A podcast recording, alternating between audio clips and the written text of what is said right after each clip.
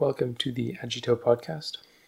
On this podcast, I interview predominantly CG artists, artists that I find to be influential or inspirational, artists that create images or media that connects with the viewer or myself on a on a different wavelength, on a deeper level. I hope to share resources and connect with uh, people I've never met in person and maybe never will meet in person. All of the resources mentioned in the podcast will be in the description, and I hope you enjoy the conversation. Today I spoke to my friend Mao. Mao, uh, Mao and I just went to Vancouver Film School together, like my previous guests. Um, we worked on a project together called Dead Horizon 90K for a little while. He is a compositing artist and a modeler, and we spoke about Vancouver Film School and finding a job and all that jazz. So, I hope you enjoy the conversation. So where did you do a compositing program before that? What was it? A school in Vancouver? Yeah, so just nearby downtown, there's a school called uh, InFocus. In Focus. It's a little bit smaller. Um, they had a uh, compositing certificate program that was only like 12 weeks, an intensive 12 week program rather than like six months or a year. hmm So I thought I'd give that a try. Um, but yeah, they teach you all, everything you need to know about Nuke basically within like 12 weeks. And you get a full, get a demo reel out of it. It's pretty good. Nice. Um, did you feel like twelve weeks was enough to get your hands, get your head around uh, compositing? It's always been my uh, weakness. Um, Yeah, compositing is it's because it's. I feel like it's so specific. Like I didn't even know what compositing was until I started that course.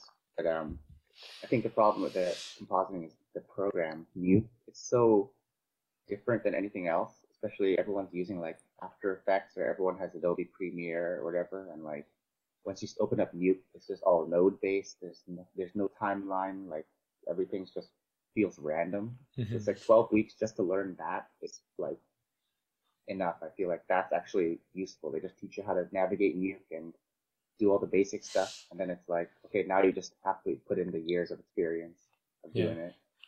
Yeah.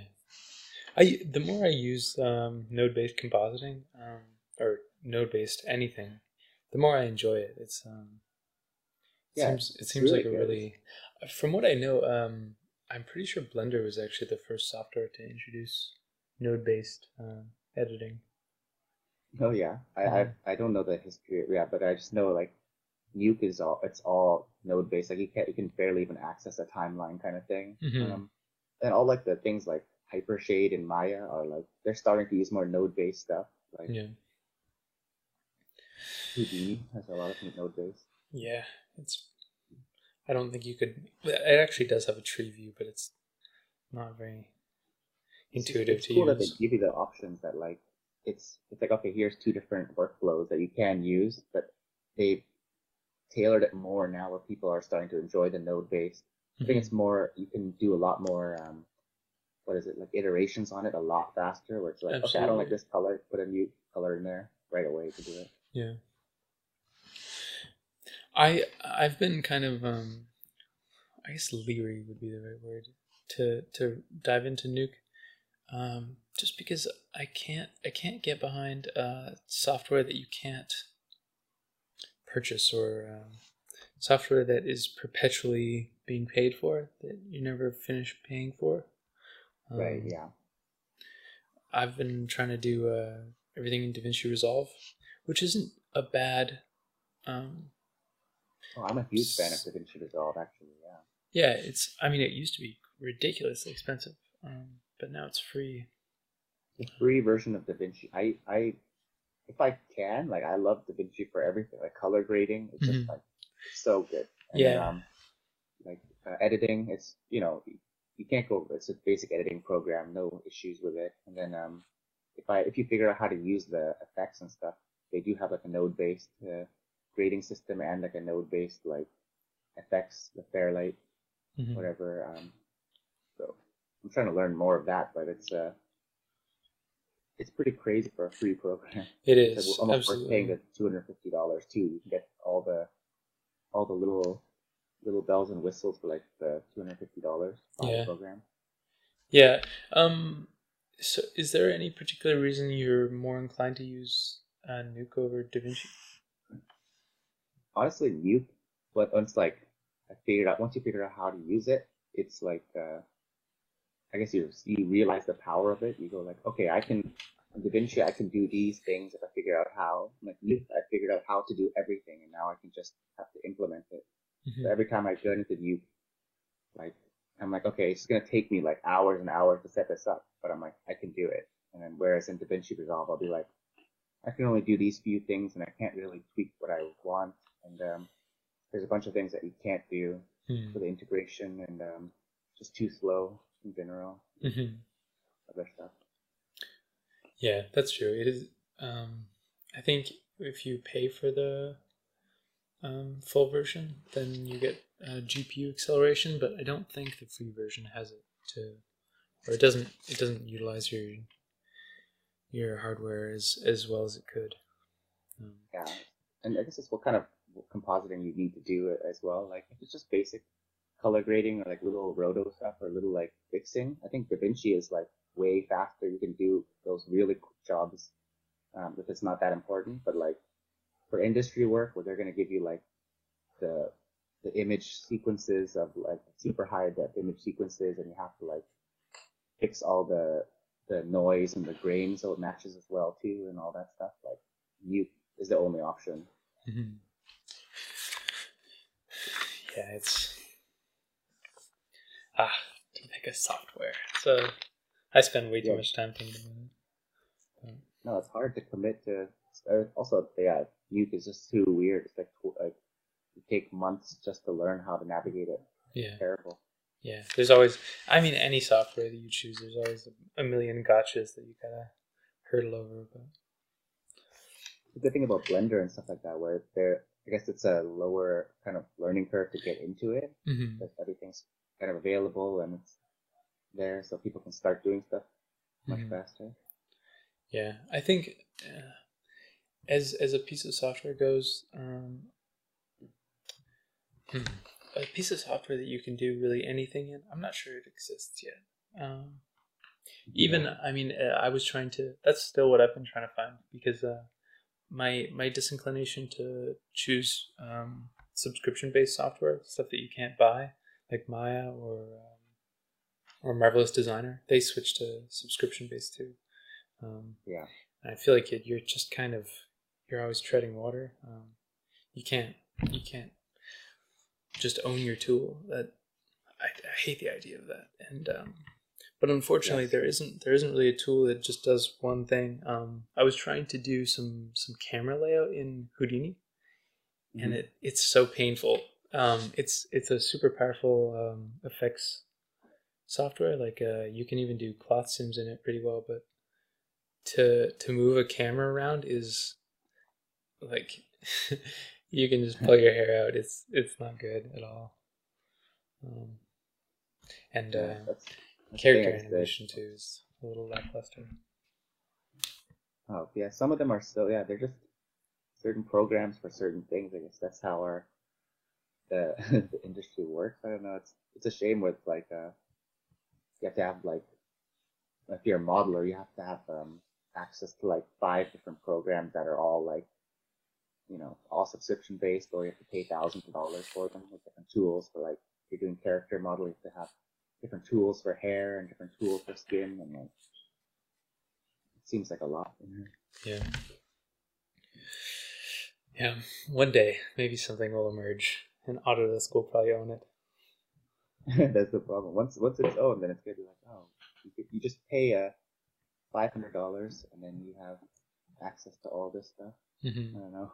I mean, I'm I'm okay with Unreal Engine's um, platform, where if you make over a hundred k, then you pay five percent um, profits true, to yeah. them. That's it seems pretty reasonable to me.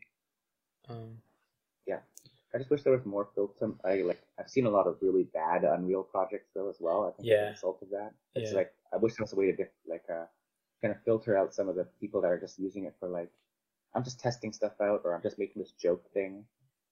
hmm.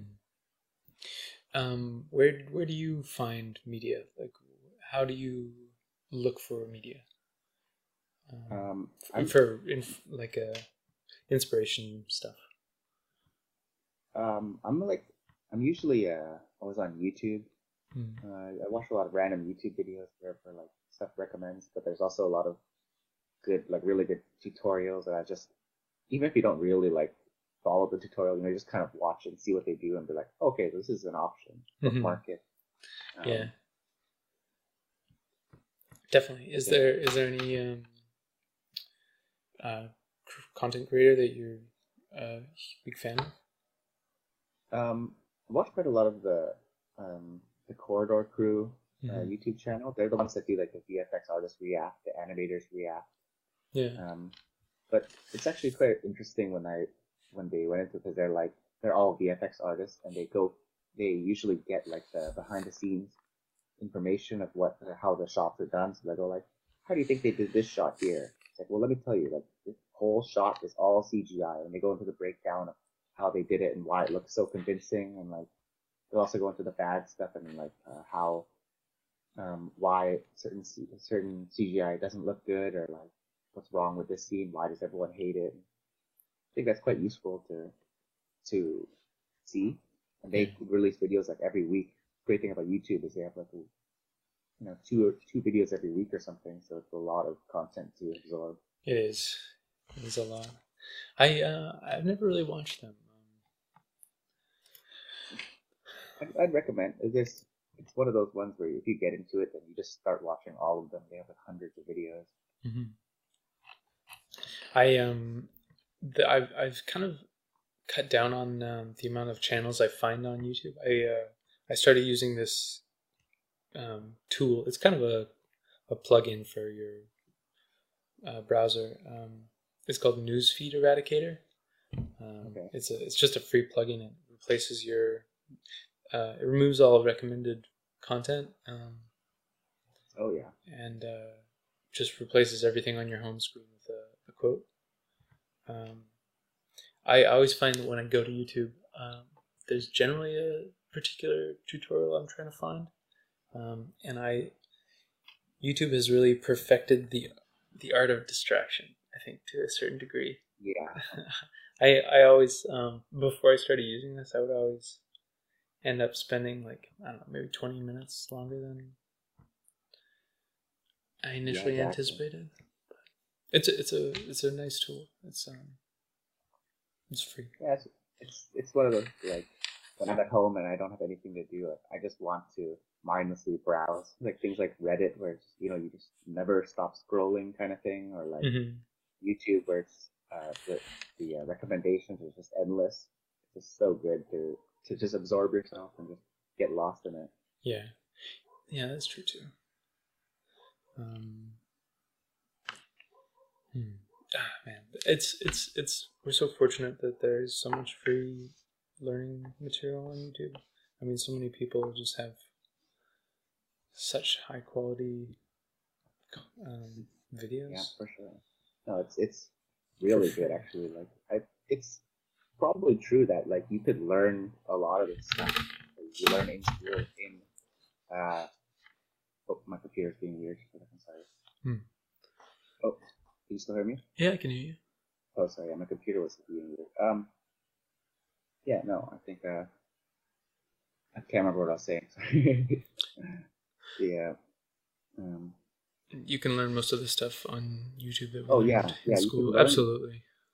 yeah, but it's just having the extra like finding everything plus uh, having the programs ready for you, having that just that push of somebody being like, all right, did you do this one? Did you do this? Hmm. Um, s- speaking of schools, um, uh, so w- were you from the the Philippines originally? Um, I I was studying in the Philippines before this. Hmm. Yeah, I was in a dentistry program, but I uh, I studied in. I'm from Canada. I, I grew up in Canada, in um, Vancouver. And then when did you move to the Philippines? It, was uh, um, I'm trying to remember the year. I, I was there for three years for dentistry, and that was I, I left in 2019. I guess 2016 I was there. Um, where were you in the Philippines? Uh, I was in um, an island in the south called Cebu, the second biggest city Mm. outside of Manila. Um, it's pretty good. That's where my uh, mom went to dental school, like uh, in her youth, Mhm. and uh, that's where she grew up and met my dad. So I thought I'd go there and check it out. And also go to the same school. Yeah. What did you think of it? So you were there for three years? I was there for the three years. Yeah, I had uh, two more years in my dental program. I was at an impasse where I was kind of like, I, I'm starting to do work in clinic stuff. I'm like, if I commit to this, then I'm gonna become a dentist. Like, is that Mhm. really what I want to do? And I was just thinking a lot about it. And I said, you know, it's not really, it's really not what I want to be doing. I don't want to commit to two more years to it, even though I've already spent so much time and money. And uh, decided to come back here and go to the. I just did the compositing program right away, but I'm just uh, kind of waiting for Vancouver Film School. And now, yeah, Yeah. Interesting. So, what was that experience like? What um, uh, what was your program like? for the dentistry, you mean, or for Yeah, yeah. Um, it was it's different. It's a, different to study somewhere else. Like especially um the place where I was studying. It's not not the greatest school. It's like it's very very old and like it's around the, the around the school. There's like slums and like um you know it's not a not a uh, fully developed area, but um it was a really good experience. There's a lot of good people there and um it is weird to see that like people can still do like full on dentistry stuff. They have all the tools and all the um, stuff there. It's just like, um, yeah, it's a little bit different, and everyone's pretty happy to uh, have different tools and stuff. There's a lot more sharing and there's a lot more like scheduling of uh, materials. Hmm. And uh, what was it like living in the Philippines? Did you uh, travel around much, or were you mostly in Cebu? Um, oh, that the great thing about yeah living in the Philippines is like you can travel so easily. Like there's hundreds of islands nearby. You just get on a boat and like travel somewhere. You just get on a short plane ride and like find a deal for a, a trip to like go to one of the smaller islands or something. Mm-hmm. I spent most of my time just traveling and swimming and snorkeling and like eating food. It's pretty good. Yeah, The Yeah, it's so- it already. so much cheaper to eat out in Asia. and Just, that's the thing, yeah. Your your dollar goes so much farther. Yeah. Where it's like I could study and live comfortably in Philippines, or like I can barely afford my just to study in Canada. You know, like Mhm. it's definitely part of my choice to go over there. Like Um, so, uh, how do you feel about the experience now? Um, I guess four years after. Did Did you leave the program four years ago? I guess yeah, it's already been been a while, three three years or something. Yeah. Um. Well, it was good. I uh. I liked living there. I think it would be. It's nice to try. Like, you can only really do that. I feel like when you're younger, it gets harder and harder as you get older. You have more commitments and maybe health stuff in general. Yeah, So I thought it would be good, to, really good experience to live somewhere else yeah, and somewhere completely different than Canada. And get some connections there as well. Like I still have plenty of friends over there. Hmm. Um, did, did you meet people in your program, or um, eh, what was the? uh, How much English uh, was there? Did you encounter? That's a that's a good thing about that um, area specifically. That island is they everyone speaks English actually. Like they they speak their um, native language like language is uh, Visaya in in that area. The Philippines has every area has a different dialect. So like in Manila they speak Tagalog, which is what most people like speak. But in uh, that area they don't speak Tagalog at all. They speak Visaya, which is an entirely different dialect that's uh, not uh, translatable with Tagalog. So Hmm. they mostly they speak that, but because it's like not the national language, they also speak mo- uh, a lot of English. So the, everyone's fluent in English and Visaya, and they speak a little bit of Tagalog. Mm-hmm. So all the classes are done in English, so, uh, especially the dentist dentistry um, terminology, with like the different uh, tools and stuff. Everything's in English anyway. Mm-hmm. Interesting. Soft colonialism, maybe. Yeah. Yeah. There's a big Christian influence there in uh, in where I was for sure. Hmm. We used to do morning prayers like in the beginning of university lectures and stuff. Oh, you know, yeah. People would pray together before exams and stuff. you know. Interesting. That sounds kind of. You don't Uh, get that here. Right? no, no, yeah. Actually, no. There maybe it is like Trinity Western. It's not like a, a Catholic-run university. Yeah, there. I, I um, there are um, Catholic preparatory schools pretty Right. commonly around. I mean, BC at least, but uh, Catholic universities or religious universities not as frequently. I don't think. I think there's some prerequisites if you need, if you want funding from the the state, then Yeah. I, I don't. I think you have to have a separation there, but I know they're pretty common in, the states. Uh, I think there's a lot more um, interconnectedness between Right. religion and education.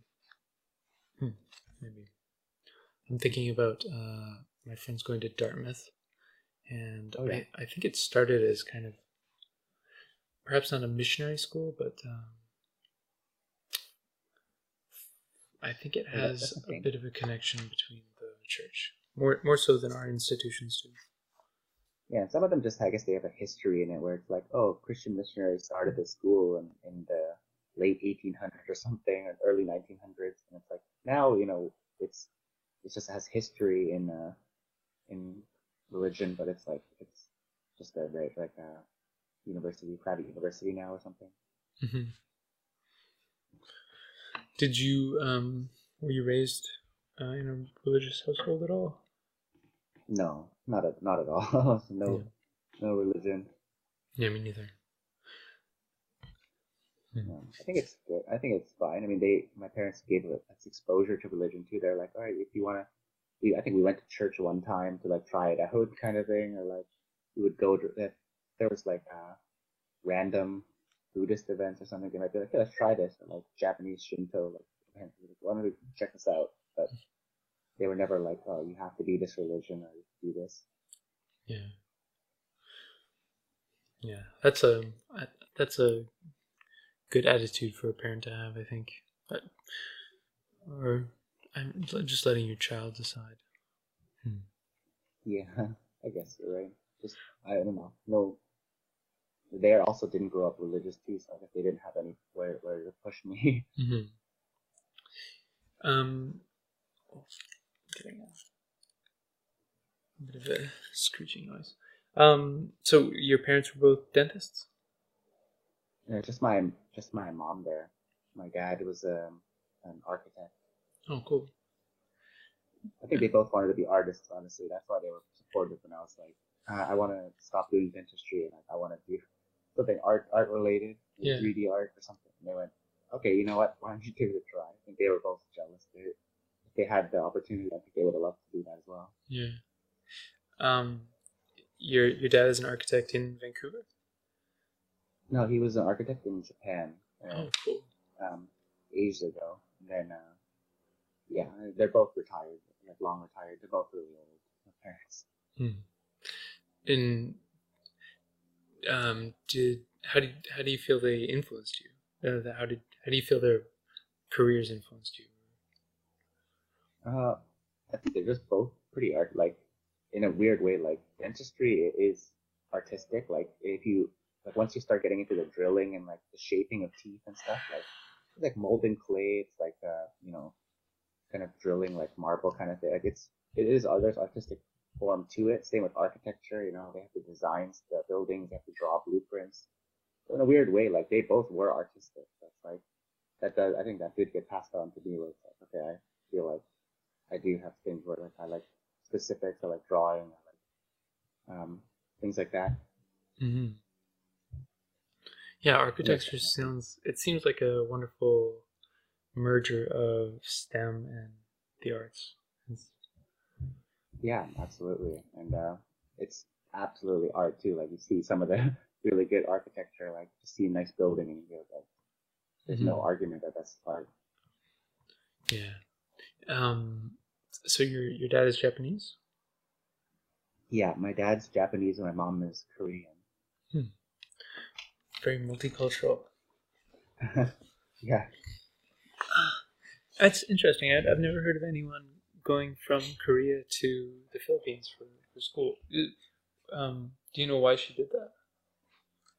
Um, my when my mom went to school, it was in uh, it was in like the eighties, the late eighties, I guess.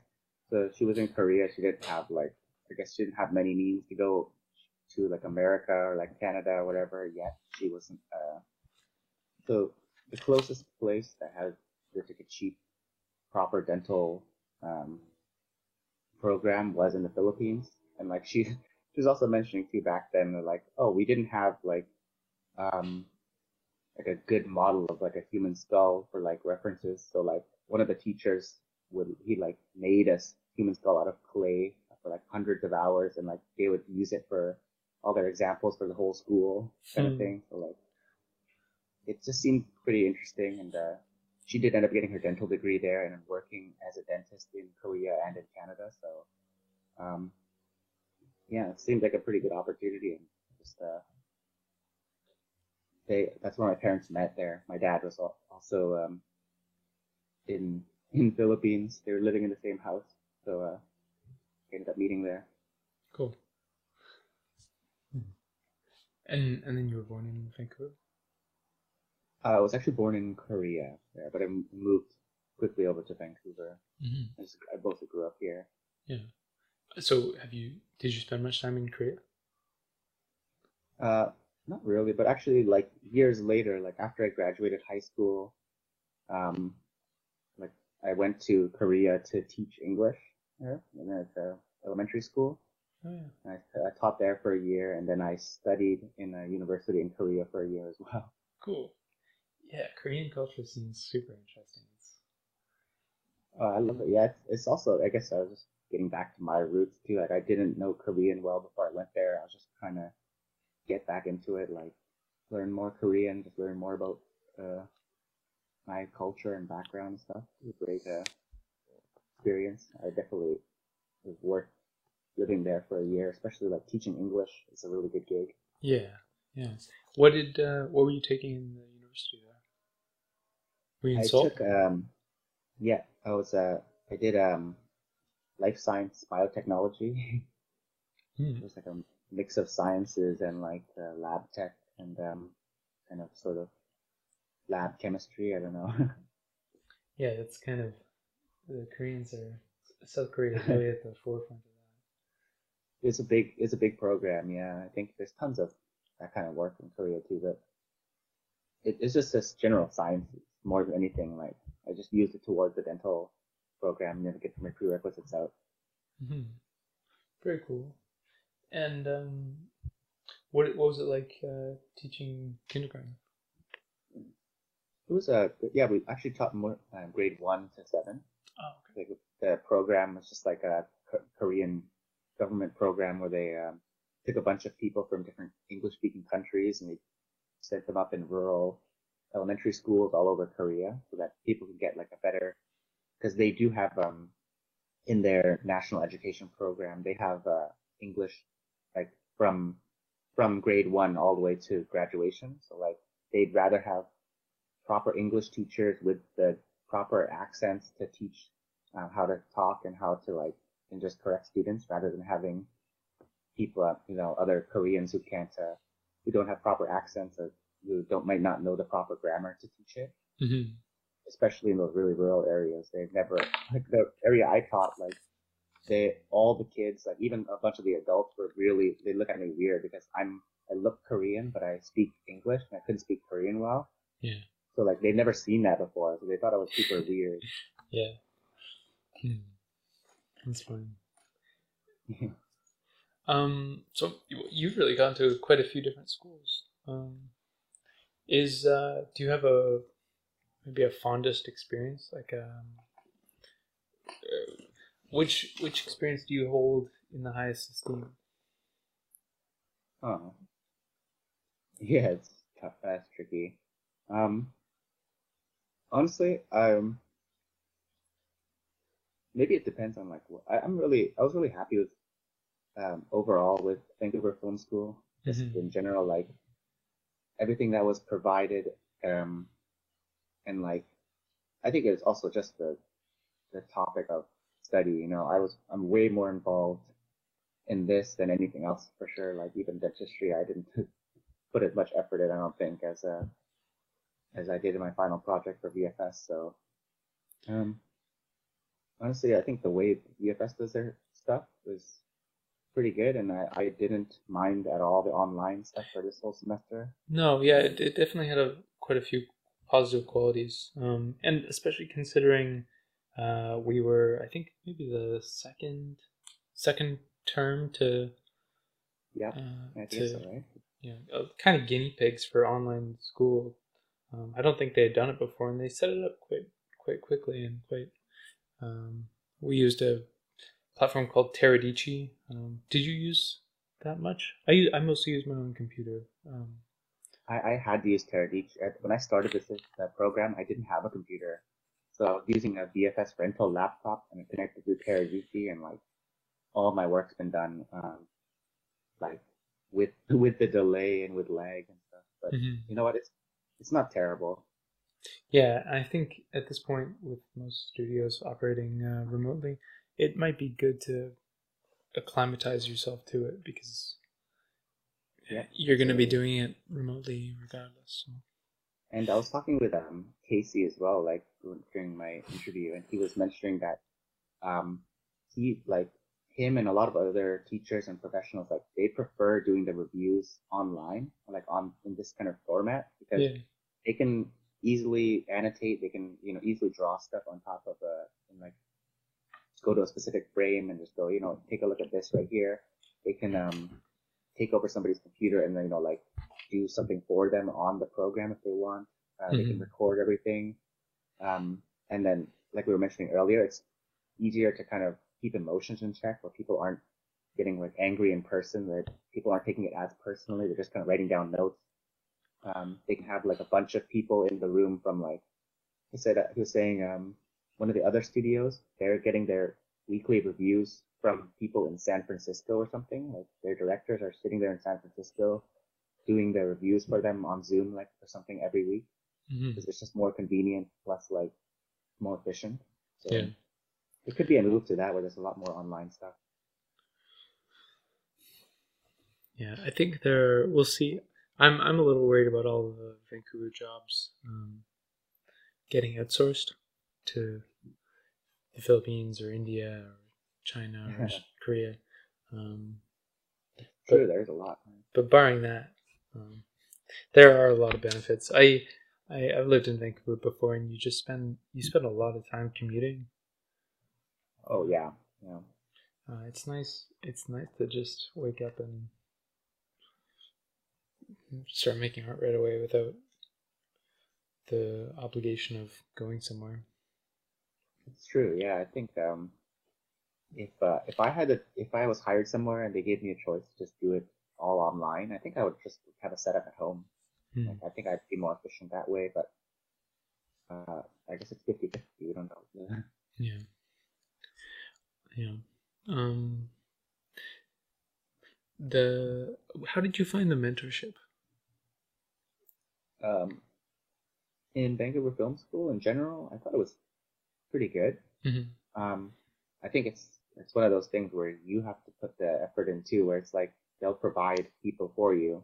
It's up to you how much you want to engage. Um, it's hard to get out there too. Like yeah, every week they'll be like, all right, here's review sessions. You can come in and wait and talk to me if you want. Talk to the other students. Um, I know I was there like, um, not all the time, once in a while, but like just engage more with our regular like modeling teacher, like Francois. Um, we just talk to him every week and like just have a lot more engagement with him.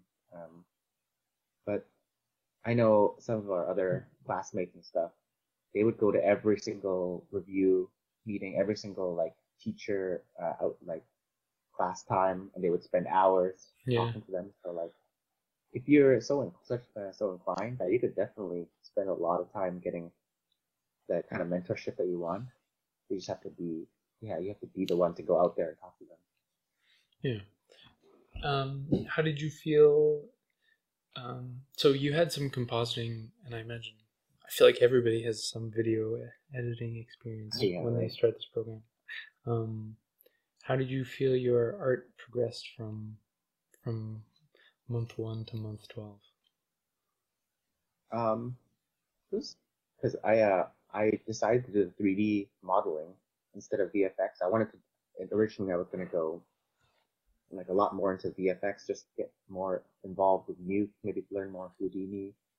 But um, I ended up doing the 3D modeling instead. So like uh, everything there was brand new for me. So I feel like the progress was super fast where it was like I was doing I was just making a cube. I was having issues making a little cube at a from day one. And then at the end of our term six, it's like I have a fully completed lit project with all these different textured materials and like this robot that moves and like I can animate him and like different lighting scenarios and stuff like I think there's a lot that we learned in, in a Mhm. year for sure, especially if it's something brand new. Like, Yeah, I didn't think. Uh, I always really didn't like uh, modeling, but uh, modeling a character is oh yeah. you you you drink a lot of maybe sour medicine during the program, like things you're not comfortable with, but you really do everything, and uh, you just get used to every part of the the pipeline. It's That's true. yeah, Really broad at first. yeah, absolutely. That we do. Yeah, and really from I'm glad we started off in Photoshop and kind of the old old school way of texturing, and rather than going straight to some, the new fancy tools like Substance. Yeah, Substance Painter is almost like cheating. Like it feels Yeah. so all the smart materials like hmm Yeah, I've heard um, a lot of people um, in the industry talking about how you, using it, you really don't learn how to texture because there's there's just so many presets available that you just you learn how to drag and drop, but you don't learn how to texture something. Yeah, it's it's just the industry favors things that have a quick turnaround that look presentable, I guess. Hmm. It's like that's perfect thing for that, but no. Mm-hmm. Um, so now that you're done, um, you you just got a job as a TA at, at VFS. Um, uh, Yeah. Is there? Do you have an ambition in mind as to what where what direction you want to go? in? I'd say I want to try uh, applying for some of the bigger studios in Vancouver. Yeah. Um, I know like a big goal would be like the Disney studio coming in in like January or, or you know, um, but other than that, yeah, I just uh, I would just like more time to work on my own stuff. I think that just being a TA, they give you access to your own computer, you have the computer and access to all the studio stuff. So, um, I think uh, it's good to try that for now. But otherwise, yeah, I definitely do. I'm only planning on doing it for um, like while I'm still applying for stuff. And if I get somewhere else, then uh, I already let Vancouver Film School know that it's um, I'm going to be looking for other stuff. hmm Yeah, that's that's a a cool place to be in with your employer. That I mean, like you're in a very unique atmosphere to learn because I I don't think when when you're when you're teaching, it's such a a, good way to learn. Um, Yeah, yourself. sure. It really enforces stuff. What you can teach something and you really know it. Like, Mhm. But yeah, I think uh, I'm interested, and also yeah, just uh, all the connections in, in person. There's supposed to be a lot of Vancouver Film School events. I heard that people are always hanging out, going to bars or something afterwards. You know, making Yeah. connections. So Cool. That'll be fun. yeah, and it's and it's paid. I guess it's not great pay, but it's like it's something. hmm Um. Yeah, and I, I feel like uh, you will get a lot of time to just work on your own things, demonstrate through your own projects. Um, Yeah. So, um, I feel like I have so many other questions to ask you. Um, we've been going Yeah. for forty minutes, so. Um, Hmm. I, I, Well, what about you, Lyndon? Are you um, what's your plan after uh, after this? You're still working on your your reel, right? Right now. Yeah, um Yeah, I'm not sure. Um I think my strengths are kind of in animation. Um I'm too stubborn like a storyteller, right? You want Yeah, well, I think I think we all kind of want to be storytellers to some degree. Um Yeah, true. I'm not totally sure. Um I think uh, I'm really kind of infatuated by some of the things you can do in Houdini and some of the some of the creative possibilities it um, presents. Um, but uh, that's it seems like a very Herculean tool to learn. It's like it takes forever. There's so many elements to it. Um, Yeah, I think also that's a kind of might be a benefit too because there's there's not that many resources to learn Houdini, and I don't think there's that many courses that like teach that Houdini as well. So if you can learn the basics of it, then people might hire you just for the fact that you actually understand mhm. Houdini, and they can like teach you from there. Whereas so many people they don't even have the, the basis of it, they can't Yeah, get access to it or whatever. that's true. Um, at the moment, I I'm really interested in uh, crowd work, crowd VFX. Oh, like simula- simulation. crowd Yeah, simulation? yeah. It's a, it's called the agent system, really. And I don't I don't know if that's the official name, but you use uh, agents and um, you take usually limbic animation and um, kind of propagate it across the scene, uh, and you can get really detailed, nuanced results. Whereas um, it just seems like a smarter way of working. So, but the the issue with Houdini usually is you can't you're not it's a it's always a catch 22 you're not going to get hired unless you have something to show and you don't have anything to show because you haven't i think i'm just going to work uh, make some things on my own for a while Yeah. Yeah. Um though with that being said i mean i, I animation on its own just doing animation is i, I find it satisfying so I, I don't really want to say no to any opportunities um, It's like, would you be happy being an animator for the studio? I think so. I think I would. Um, I don't know exactly what the scope of the work of animation would be. You know, like I can kind of imagine modeling, but like, I, I for me, animation was like too much of a pain. So Mm. Yeah, it's um, it is a lot. It's so much work.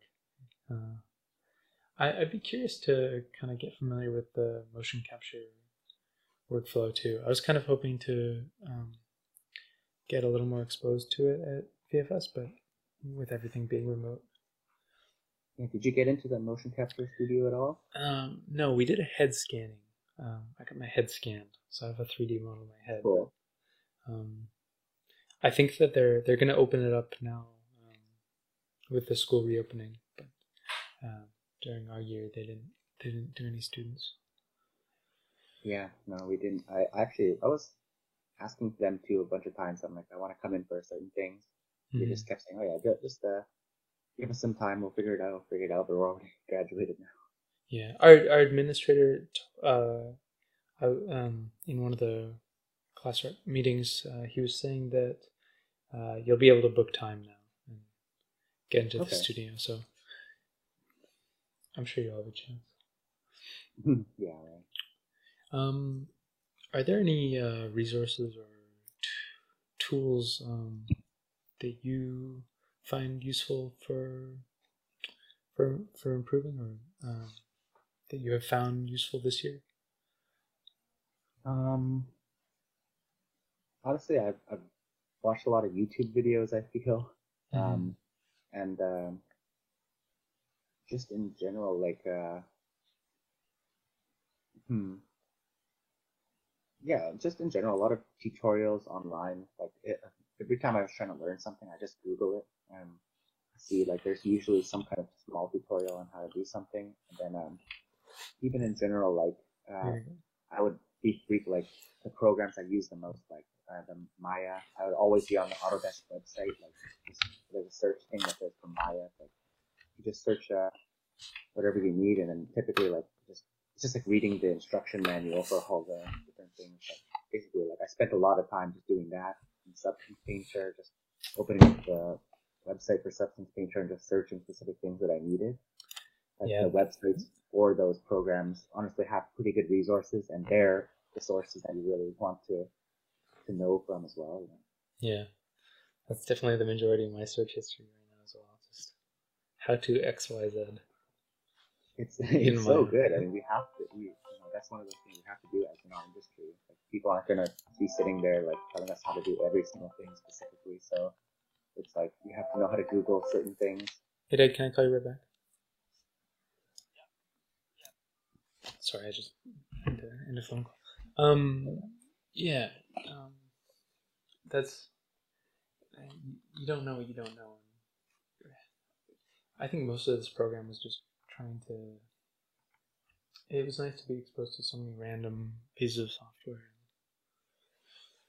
Just some, yeah, it's people like um, what is it? Different software like speaks to different people. So uh, I know for me, I we spent a lot of time in Maya. And I got comfortable in Maya, but I'm not comfortable in like ZBrush or, or other programs really. It's just they didn't really, but a bunch of the other modelers, they're not touching Maya anymore. They're only doing ZBrush. Yeah. ZBrush isn't. It's It's- you it's don't hard like to it? learn. Yeah. I I like it, but uh, I I don't use it much. It's also just I honestly don't really enjoy ZBrush that much. Yeah, it's uh, it's a very tall mountain to climb, and I think it's for some reason it's difficult to learn it in tandem with uh, with another piece of software. Like uh, I don't know. I, I think it gets this rep a lot, but just the hotkeys are so wildly different that um, Oh, and the navigation too, and um, just how it works as well. Like mm, the the remeshing and like the the way that it deals with like polygons and stuff is entirely different than Maya. Like, Yeah. Hmm. But I don't think it's going to change anytime soon. Nor, nor do I think it should. Um, no, it, it's you know people who do use ZBrush, they're they're ZBrush people. Like it's it's like it's very artist friendly too. If you have like a a nice intake that you can like draw on, whatever. Um, you have a good connection. And ZBrush might be like the closest thing to like sculpting clay in, in online. yeah. Um. Hmm. Is um if you if you had uh, a boundless amount of time to to to create something, um, is there a piece of art that you'd really like to see realized? Hmm. Yeah. On um. Yeah, when I came to the school, actually, like, I had I had a few ideas on little stories I wanted to tell for um, like my final project, but ended up doing the group project, and I feel like it was more useful for me to have like experience with other working with other people rather than doing that. But um, yeah, if I had more like more time and money, I think I would try to just actually develop some kind of uh, short film, like um, something maybe like space related. I don't know. I like the idea of like compositing and making 3D models for stuff in like space or like sci-fi kind of thing. Mm-hmm. It's something um, I would love to just spend a ton of time modeling a lot of really cool, good-looking assets, you know, and then um, maybe send them off to, to animators and then lighters and stuff, and then um, yeah, do something like that. Just uh, not not nothing specific with story. Like I don't have a specific story I want to tell, but it would be great to make something like pretty uh like something that when people say that they're like, oh, how did how did this person even make this? Like it's so there's a lot of work in there. We'd Yeah. love to do something just Yeah, but people just kind of their mouths fall open when they see it. just like some of the stuff I see in, in just modeling and like if you go to an ArtStation, you see some of the stuff that people have made, and it's like, how is this even possible? Like it's I I have all the tools that they have. Like how did they make this? Mm. I want to just do more stuff like that where people are, you know, where they look and they go, how did this? How is this even possible? This looks real. Like, this is, Yeah. Yeah. Um, wh- why do you think you're drawn the character that you made during the program? Um, he's kind of a he, she. It's a she, isn't it? I guess he has it. Um, it's it's kind of a scrappy sci-fi mech. Um, what, do you think you're drawn to that sort of um, that style kind of. s- character, I suppose? Um, Okay, yeah. Um, I mean, I'm a huge like fan of just like the steampunk aesthetic. Just like um, I'm really I like uh, I love um just like machinery, just mechanical things. I was like a huge fan of working with like gears and stuff, and like Legos and building things. So I think it's just a combination of those where it's like uh, when I thought about like what kind of how would I want to build a character? I'd be like, I kind of felt it like Legos with pieces. I'm like, I want to build these pieces. I'm like, okay, how can I, where can I get influences from these pieces? I'm like, all right, machinery. I really like machinery. So I'm going to take a look at bulldozers and stuff and make parts of these, put them together. Um, and, uh, yeah, take some inspiration from like steampunk kind of stuff, uh, dystopian things where I, I wanted like a lot of wear and tear, a lot of rust, um, and just put that through with uh, in textures, and um, yeah, that's how I ended up with it. Yeah. Yeah, it seems um I think that is probably what the the human society will eventually return to. kind of decay and maybe Yeah. that's a little dark, but um No, is there any media that uh, kind of influenced you in, in that taste, do you think?